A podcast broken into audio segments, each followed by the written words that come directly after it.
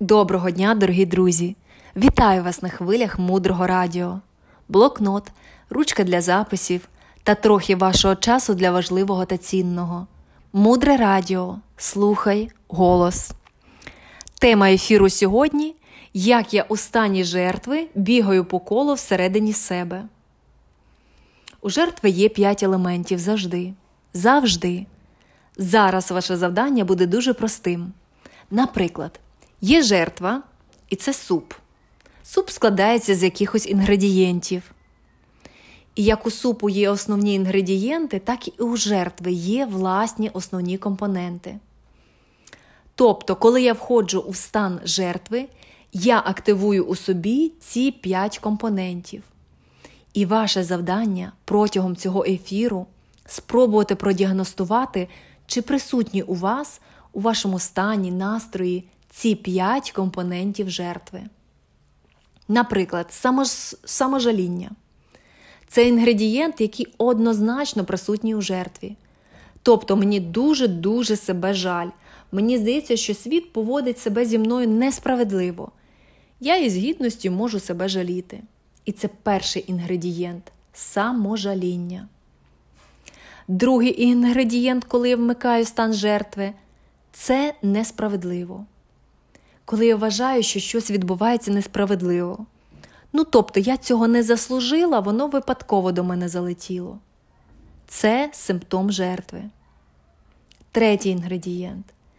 Я одразу думаю про те, що мені так не пощастило, тому що усій моїй родині не щастить, і моїй країні не щастить, і моєму роду не щастило.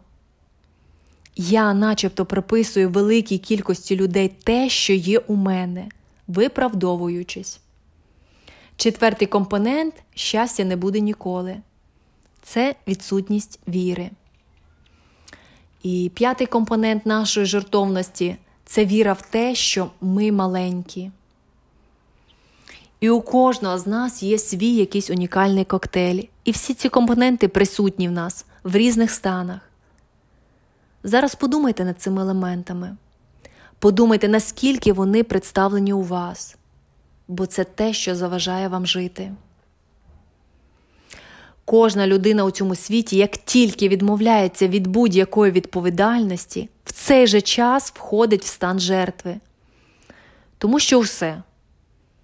Ми вирішили, що ми не можемо. Це принесе нам біль. Ми цього не витримаємо. І жертва це коли я шкодую про своє рішення або віддаю так багато, що черпаю з власної життєвої енергії. І тоді питання. Чому Ісус, коли вмирав на хресті, не був жертвою?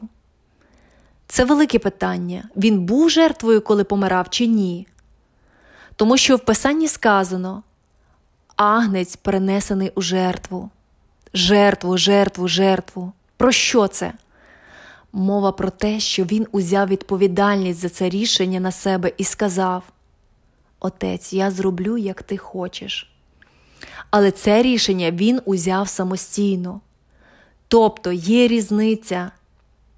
Я йду на хрест добровільно, або я кажу, ви мене усі заслали, і я тут такий бідний і нещасний, але добре, заради вас. І в нашому житті зараз, навіть зараз, є події, де ми скоріш за все відчуваємо, що нас туди послали, помістили, і ми цього не заслуговуємо. У житті кожної людини увесь час є якийсь аспект, у чому він жертва.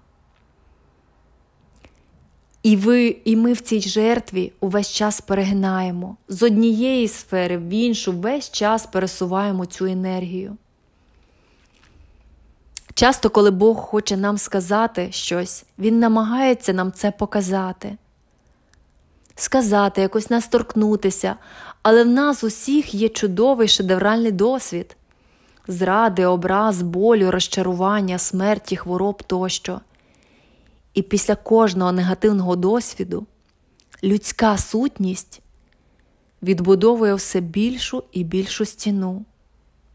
І ми так захищаємося від власного болю у стані жертви, що ресурсам, можливостям, щастю, любові в нас вже практично неможливо роздивитися. Можливо, саме зараз настав час прибрати стіни, за якими ми раніше ховалися, для того, аби стати видимими для щастя, у тому числі. Далі глибше залишайтесь з нами на хвилях мудрого радіо. Мудре радіо жити на глибині. З вами була Олена Тараріна, транскрибатор Наталя Королькова, перекладач Олександра Дущенко, озвучила Тетяна Сусак. До зустрічі в ефірі!